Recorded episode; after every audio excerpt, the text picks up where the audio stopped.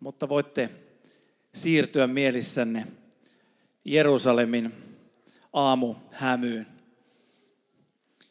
Kolkatan kalliolla on varmasti vielä kolme ristiä, mutta niissä ei roiku ketään.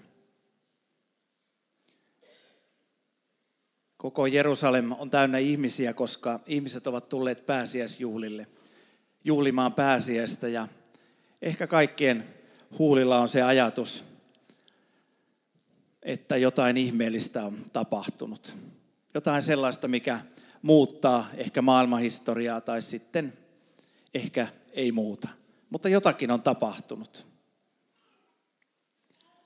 Kolkatan kalliolta ihan lyhyt matka eteenpäin. Rinteessä on hauta, jonne Jeesus kätkettiin. Se oli jonkun rikkaan hauta, koska ei Jeesuksella olisi ollut varaa siihen, että hänet olisi sellaiseen hautaan haudattu. Ja tuona aamuna, aamu hämärässä, aamu varhaisella, niin kuin evankeliumi meille kertoo, naiset tekivät matkaa haudalle.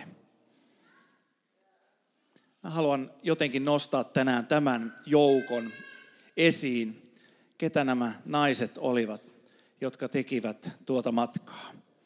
Muutama niistä on mainittu tässä evankeliumissa, mutta monen perimätiedon mukaan heitä oli enemmän ja niin kuin Raamattukin ilmoittaa, että heitä oli melkoinen joukko.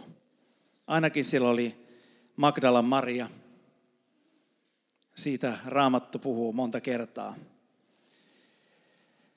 Sitten siellä oli Maria, joka oli Klopaksen vaimo. Siellä oli Salome, joka oli Jeesuksen sisarpuoli. Eli Joosefin ensimmäisen vaimon Salomen tytär Salome. Eli Jeesuksen sisko oli myös mukana tekemässä tuota matkaa voitelemaan Jeesuksen ruumista. Siellä oli ehkä Martta, jonka me nykykielellä ajattelemme, että hän oli melkoinen hössö. Siellä oli Maria, jonka osa oli vähän parempi. Mutta heidän kummankin suuri ilonaihe oli se, että tuo mies, joka nyt pitäisi olla kuolleena, oli herättänyt heidän veljensä. Siellä oli ehkä Susanna ja siellä oli ehkä Johanna. Näin raamattu ja kaikki perimätieto kertoo, että tällainen joukko ehkä oli aamulla menossa haudalle. Seitsemän naista. Useinhan me nostamme esiin, että miten, kuten tässäkin evankeliumissa Pietari sitten juoksi haudalle tai opetuslapset tulivat haudalle. Mutta nämä naiset olivat ehkä päättäneet sen, että he jatkavat elämää normaalisti. Heidän elämänsä oli ollut vuosia erilaista. He olivat vaeltaneet Jeesuksen seurassa. Ja nyt oli kuitenkin tapahtunut jotain sellaista, että ehkä he olivat päättäneet, että jatketaan elämää niin kuin sen kuuluu jatkua. He tekevät sen, mitä paikalliset naiset tekivät, eli ottivat mirhaa ja hyvän tuoksuisia voiteita ja menivät voitelemaan Jeesuksen ruumiin. Näillä naisilla oli monenlaista kannettavaa.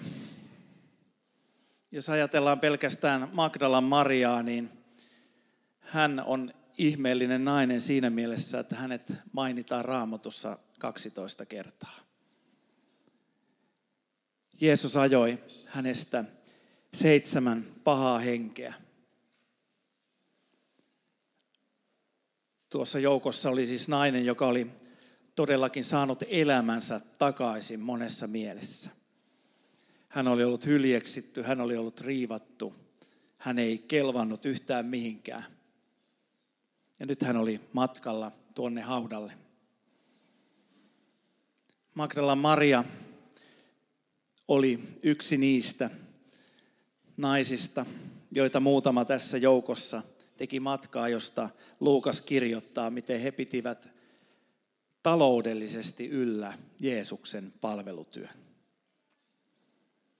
Eli tässä joukossa oli naisia, jotka olivat konkreettisesti rahoittaneet sen, että Jeesuksen oli mahdollista tehdä se, minkä hän teki. Jeesus siis eli tässä maailmassa niin vahvasti ihmisen elämää, että hän tarvitsi myös sen, että hänellä oli elatus. Hän tarvitsi rahaa konkreettisesti siihen, millä ostetaan leipää, millä rahoitetaan se kiertue, mitä hän teki ympäri tuota aluetta. Ja nyt tänä aamuna tässä joukossa oli nämä naiset, jotka olivat konkreettisesti elättäneet Jeesusta tämän ajallisen elämän aikana. He olivat siis uhranneet valtavan uhrin, mikä ei ollut tyypillistä mitenkään tuon ajan naisille. Magdalan Maria ja monet näistä naisista olivat todistamassa ristiinnaulitsemista. Maria oli läsnä Jeesuksen hautaamisessa. Ja nyt hän oli viemässä asioita päätökseen. Ihmeellinen joukko, joka oli useita vuosia sitoutunut. Ja heistä voidaan hyvällä syyllä sanoa, että he olivat opetuslapsia. He olivat eläneet sitä samaa elämää, mitä 12 apostolia, tai tässä vaiheessa 11 apostolia. Eli he olivat eläneet sitä elämää, jossa he olivat antaneet kaikkensa Jeesukselle. Sitoutuneet sataprosenttisesti siihen, että kaikki se, mitä tämä mestari nimeltä Jeesus on puhunut, on totta. Heidän koko elämänsä oli siinä. Ja nyt tänä aamuna siitä oli jäljellä vain rippeet. Oli hoidettava homma niin sanotusti loppuun asti. Ja sitten vielä kaiken kukkuraksi oli kontolla 11 surkeaa miestä, joiden kuvia kirkot ovat täynnä näistä urheista apostoleista, joille kun kerrottiin se, että hauta on tyhjä, niin he eivät uskoneet siihen. Enkelit kertoivat naisille, että näin, Jeesus, näinhän Jeesus sanoi. Ja nuo naiset ymmärsivät siitä, että se on todellakin totta, se on tapahtunut. Näin Jeesus sanoi. Hän on noussut ylös. Ja sitten alkoi varsinainen trafiikki, kun nämä 11 miestä vuoron perään sitten juoksivat haudalle ihmettelemään tyhjää hautaa, ihmettelemään sitä, mitä oli tapahtunut. Muutamien viikkojen aikana tämä ihmettelijöiden joukko kasvoi yli 500 ihmiseen. Ja se oli tuon ajan Jerusalemissa valtava joukko. Osa heistä tosin oli oikeustoimikelvottomia, eli näillä naisilla ei ollut oikeutta todistaa, olla todistajana, mutta silti he todistivat. Mä ajattelen, että yksi laulu varmaan kertoo jotakin näiden naisten tunnoista ja näiden miesten tunnoista, näiden opetuslasten tunnoista, mitä he kokivat siinä, kun he tajusivat, että hauta on tyhjä. Jeesus on todellakin ylös noussut. Kuunnellaan se Sakarin tulkitsemana.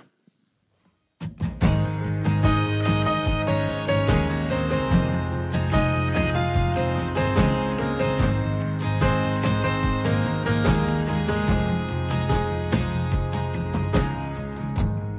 Vaikka tieltä eksynkin, enkä tiedä mihin kulkisin, rakkautes pysyy kuitenkin. Kun väsyn tähän maailmaan, sulta uuden toivon saan, ei armos lopu milloinkaan. Sinä olet tie, totuus ja elämä. Sinä olet tie, totuus ja elämä. Sua kohti tahdon kulkee, sanoistas kiinni pitää. Kanssas maailma uusi aukee, sinussa voin hengittää.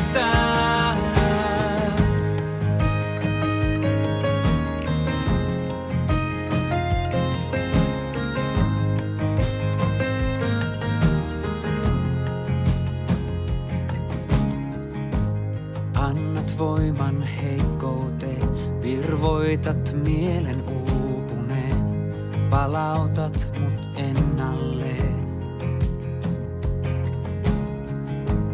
Kanssas vielä nousta saan, siivilleni uudestaan, ei armos lopu milloinkaan. Sinä olet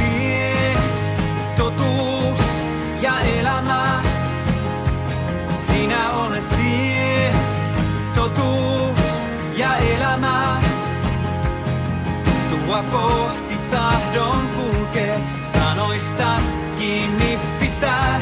Kanssas maailma uusi aukee, sinussa voin hengittää. Sinä olet tie, totuus ja elämä. Sinä olet tie, totuus ja elämä. Sua kohti tahdon Kanssas maailma uusi aukee, sinussa voin hengittää.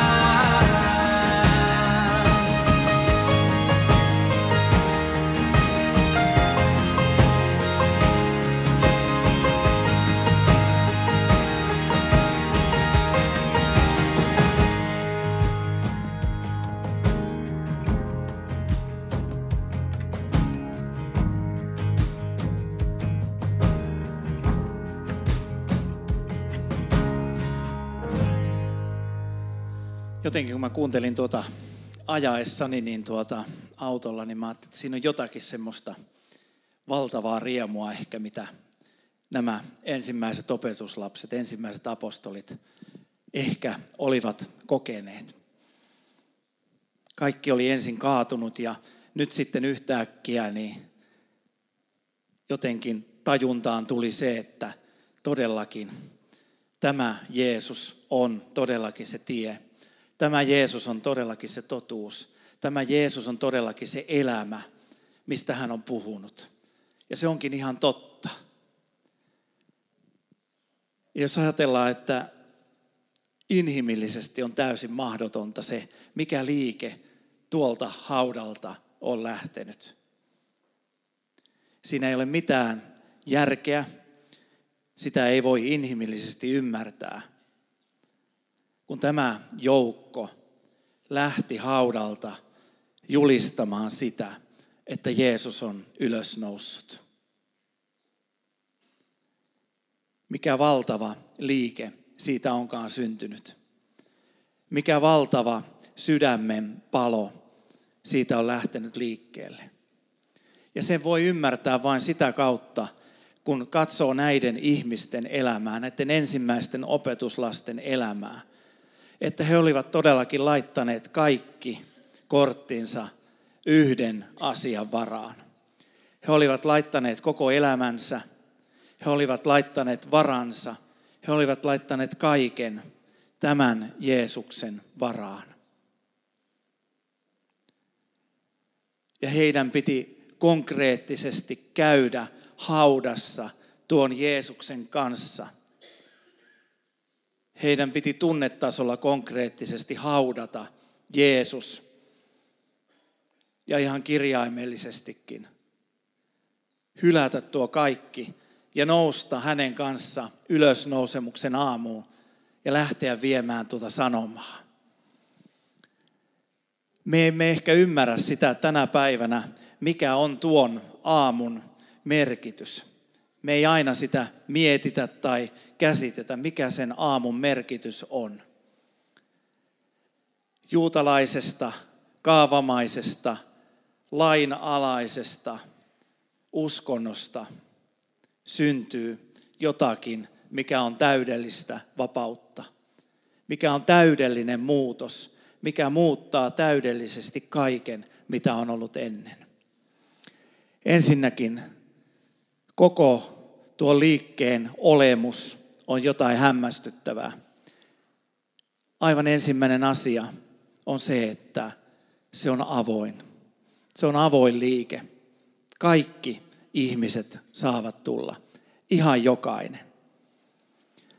Jos noita naisia oli seitsemän ja opetuslapsia, näitä miehiä yksitoista tuossa alussa.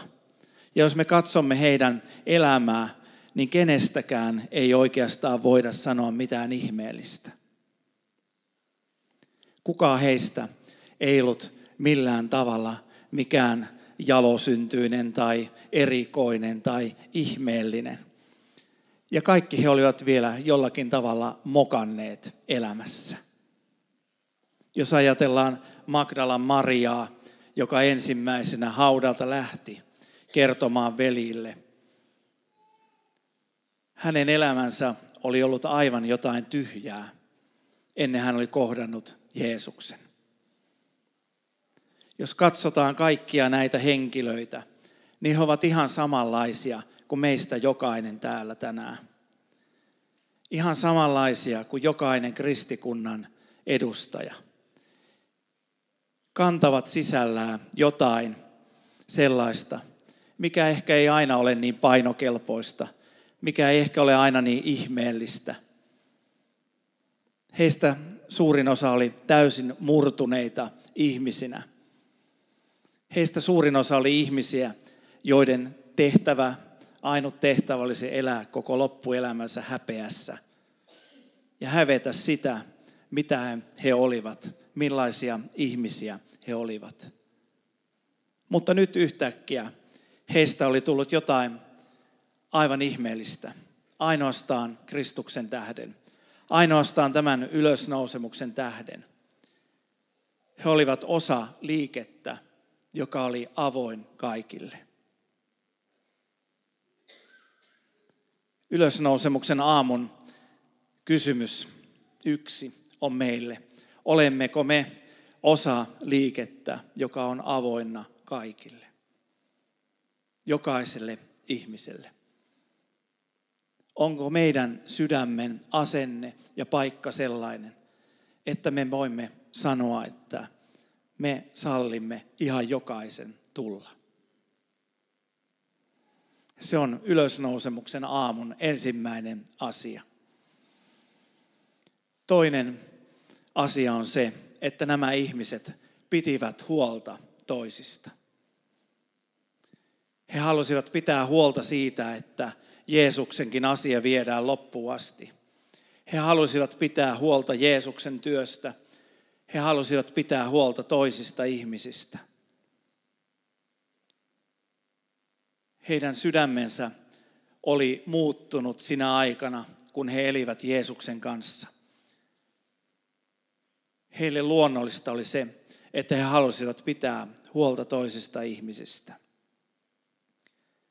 Heille luonnollista oli se, että he lähtivät isona porukkana – ei kukaan individualistisesti haudalle, että minä hoidan nyt tämän homman loppuun. Heille luonnollista oli se, että he halusivat kertoa kaikille, koska he rakastivat toisiaan. Ja tuota rakkautta ei ollut voinut oppia muussa kuin ylösnouseen seurassa. Heidän ensimmäinen ja ainut asia tässä liikkeessä, mikä tuolta haudalta lähti, oli se, että he halusivat kertoa vain ja ainoastaan siitä, kuka oli noussut tuosta haudasta ylös. Millaisen elämän hän oli elänyt, miksi hän oli elänyt tuon elämän. Heidän ainut ja ensimmäinen asia oli se, ensimmäisten kristittyjen lyhyt uskon tunnustus, Jeesus Kristus on Herra.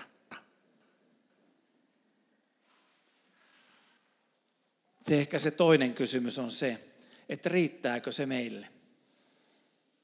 Riittääkö meille se, että Jeesus Kristus on Herra? Riittääkö se meidän uskon tunnustukseksi? Riittääkö se meidän ainoaksi asiaksi, mitä me olemme tästä kirkosta tämän tyhjän haudan ääreltä menossa kertomaan? Jeesus Kristus on Herra.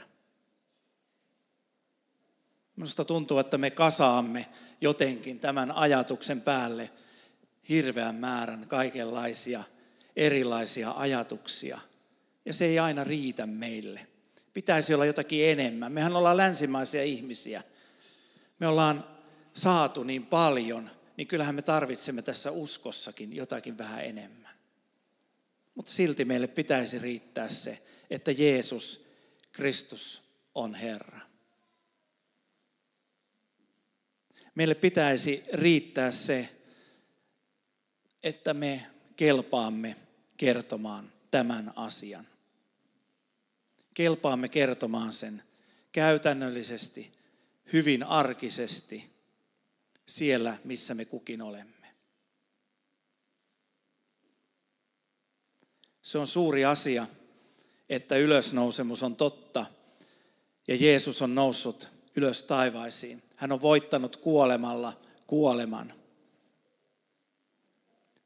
Mutta se on niin suuri asia, että sitä ei voi pilata tai ei tulisi pilata konsteilla eikä millään erikoisuuksilla tai ihmeellisyyksillä.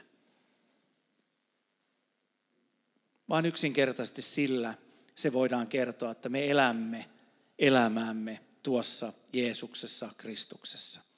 Millään muulla tavalla me emme voi hänestä kertoa. Nämä ihmiset, nämä ensimmäiset opetuslapset olivat myös niitä ihmisiä, jotka olivat valmiita siihen, että he antavat henkensä. Ja he antoivat henkensä. Me ollaan jokainen nähty taas uutisia siitä, miten monet kristityt maailmalla ovat lähteneet julistamaan tyhjän haudan sanomaa. Ja mikä on lopputulos? Pitää olla valmis siihen, että henki menee. Me ollaan onnellisessa asemassa siinä, että meidän ei tarvitse pelätä, kun me julistamme. Meidän, meillä ei ole mitään pelkoa siinä. Ja silti me arkailemme. Nämä ensimmäiset opetuslapset, nämä ensimmäiset haudalta lähteneet, olivat ihmisiä, joiden, olisi tullut, joiden tehtävä olisi olla vain pelätä. Koska niin paljon uhkakuvia tuolle sanomalle, tuolle tehtävälle oli. Mutta he eivät pelänneet. Koska he olivat eläneet niin lähellä Jeesusta Kristusta. He olivat oppineet yhden asian. He olivat oppineet sen, että he elävät lähellä Jeesusta. Eihän Jeesus opettanut mitään valtavia määriä asioita loppuviimeksi. Mutta hän opetti näille ensimmäisille opetuslapsille se, että eläkää minun lähellä. Eläkää tiiviissä yhteydessä minuun. Ja se oli tuon aamun voima. He eivät luovuttaneet siitä. Se on se voima, että he elivät Jeesuksen kanssa ja lähtivät ja uskalsivat kertoa. He ymmärsivät sen, että vaikka Jeesus on ylösnoussut, vaikka hän on kuollut, niin silti he voivat olla hänen kanssa yhteydessä.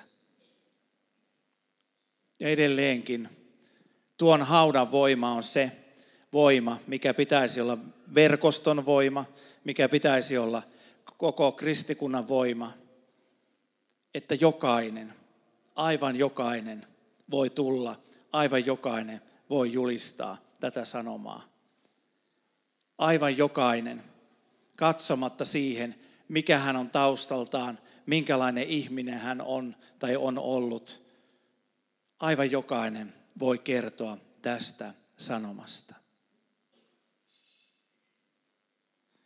Näiden ensimmäisten apostolien, näiden ensimmäisten opetuslasten innostus sai vielä myöhemmin valtavan lisäpuustin, jos näin voi sanoa, kun he ensimmäisenä helluntaina kohtasivat pyhän hengen todellisuuden ja saivat todellisen dynaamiksen, saivat todellisen voiman lähteä julistamaan tuon haudan sanomaa. Mutta loppuviimeksi kaikessa on kysymys siinä, siitä, että he suostuivat siihen yksinkertaiseen elämään lähellä Jeesusta Kristusta. Ja suostuivat siihen, että Jumala on todella tehnyt kaiken. Jumala on todella valmistanut kaiken. Jumala on valmistanut senkin, mihin meistä kukin on lähetetty. Mikä on kunkin meidän tehtävä. Hän vain kysyy sitä, että suostummeko me lepäämään hänessä, olemaan hänessä. Suostummeko me ymmärtämään sen, mitä hän on sanassaan sanonut. Suostummeko me ymmärtämään se, mikä on hänen armonsa. Siinä on tyhjän haudan voima, siinä on ylösnousemuksen voima. Siinä on se voima, että me voidaan sanoa, että elämä on meille Kristus ja kuolema on voitto, koska se kuolema on jo voitettu. Siinä ei ole mitään pelättävää, meillä ei ole mitään pelättävää. Siksi ei voi oikeastaan olla kuin vähän häpeissään aamuna, kun katsoo tätä länsimaista kristikuntaa. Ja tiedän, että meidän monen sydämen asia on julistaa Kristusta, viedä sanomaa sillä paikalla eteenpäin, millä on. Mutta kun katsotaan koko länsimaista kristikuntaa, niin tuntuu, että tästä on tehty vain tarina. Kiva legenda, jossa ei ole mitään sisällä. Hienoja kuvia, jotain hienoja tarinoita, vitsat ja pääsiäismunat ja kaikki tällainen. Jopa Kristus-monogrammi painettuna siihen passan kylkeen tai tämmöiset asiat on kivoja. Mutta silti on unohdettu se oleellisen on unohdettu se, mikä se tyhjän haudan voima on. Se on siinä, että nämä ihmiset elivät lähellä sitä voimaa, joka nousi ylös korkeuksiin, joka nousi taivaaseen, joka on ylös noussut. He antoivat kaikkensa hänelle ja hän antoi koko elämänsä heille. Ja nämä ihmiset ymmärsivät sen, että tässä maailmassa ei ole mitään muuta suurempaa tehtävää kuin se, että me voimme laajentaa Jumalan valtakuntaa mahdottomuuksiin asti. Kertoa koko ajan sitä sanomaa toisille ihmisille, koska tämä maailma on loppuviimeksi täysin turha. Koska tämä maailma on vain se paikka, mistä me olemme menossa todelliseen Jumalan valtakuntaan – todelliseen Jumalan läsnäoloon taivaaseen saakka, seuraten tuota vapahtajaa, kokien itse jossain vaiheessa ylösnousemuksen. Siinä on se valtava voima siinä, että Jeesus Kristus saa olla meidän jokaisen Herra. Tämä ylösnousut Jeesus Kristus saa olla meidän jokaisen voima. Tämä ylösnousut Jeesus Kristus saa olla todellakin meille tie, totuus ja elämä. Todellinen rakkaus, todellinen intohimo, todellinen innostuksen lähde. koska hänestä on siihen, koska hauta on edelleen tyhjä. Muutamia vuosia sitten arkeologit tutkivat jopa tämän niin sanotun, en tiedä onko se todellisesti Jeesuksen hauta, tämä pyhä hauta Jerusalemissa. Ja jopa nämä arkeologit tutkimuksessaan totesivat, että se hauta on tyhjä. Siellä ei ole mitään. Siihen upotettiin hirvittävä määrä rahaa ja hirvittävät omaisuudet. Ja lopputulos oli se, että siellä ei ole ruumista. Ehkä heille olisi ollut hyvä lukea hieman raamattua. Mutta se on meidän voima. Se on meidän voima, että hauta on tyhjä. Kristus on totisesti ylösnoussut. Ja se on meidän tehtävä.